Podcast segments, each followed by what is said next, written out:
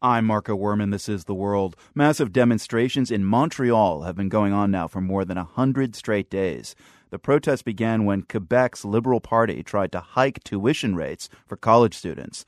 But the sometimes violent street rallies have exploded into a much wider debate in French Canada over civil liberties and the future of popular social programs.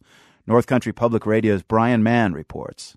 Thousands of students marched through Montreal's commercial district, chanting, pounding on pots and pans. Most, like Gretchen King, a communication student at McGill University, wear a bright red ribbon, the symbol of a movement that's rocked this city for three months.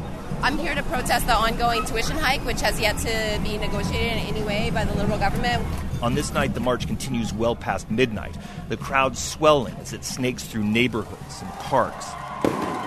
One young man wearing the black jersey of the anarchist movement sets off a massive firecracker. The crowd seethes as cops in riot gear move in to make an arrest. Protests like this one have become commonplace here, with two or three demonstrations each day. Earlier this month, students shut down the metro with smoke bombs. I don't think there are a lot of police services in North America that have been living through 260 something protests in 102 days. This is a lot. Ian Lafreniere is a commander with Montreal's police. YouTube videos have circulated widely showing cops in riot gear hosing crowds with pepper spray and using what critics describe as excessive force. More than 2,500 people have been arrested so far, a handful on terrorism related charges. Lafreniere acknowledges that police are exhausted and frustrated, but he says the city is doing its best to maintain order. It's hard also because you're facing people throwing rocks at you, so you need a lot of tolerance, a lot of patience. But a growing number of political observers say Quebec's government has mishandled the protests. In a speech broadcast last month on RDI television, the province's premier, Jean Charest, seemed to mock the students. Qui est déjà très populaire, les gens courent de partout pour entrer. Montreal's mayor, meanwhile, described protesters as kids who should be brought to heel by their parents. In effect, they treated the students like children, and you know the students are not children; they're adults. Many of them are idealistic, many of them impassioned by this struggle. Antonia Maioni is a professor of political science at McGill University. After first discounting the protest, she says the Charest government then overreacted in the opposite direction. His government pushed through a controversial emergency measure earlier this month called Law 78 that restricted street marches and political rallies, including more than 10 people.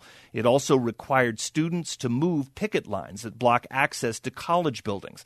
In a province where street protest is part of the culture, Maioni says Law 78 sparked an immediate backlash. So there are many people who are saying now, I'm not for or against tuition hikes. It's not about tuition hikes anymore. It's about what the provincial government is trying to do to our freedom of expression. Maioni says the protests have also widened to include a debate over other austerity measures that the Charest government has proposed as a way to ease the province's growing budget deficits. For their part, protesters seem delighted at what they view as Charest's missteps and have taken up mocking him in return. Protester Gretchen King says a movement that began over tuition hikes now hopes to topple the provincial government. I think a growing number of people believe Charest should resign. And that's what the conclusion has been. It's not that he's messed up, that he should be gone. Political pressure is growing here as Montreal moves toward its crucial summer tourist season, and hotels are reporting a drop off in visitors. Charest has already sacked two top officials in his cabinet, including Quebec's education minister. Negotiations with students continued today. For The World, I'm Brian Mann.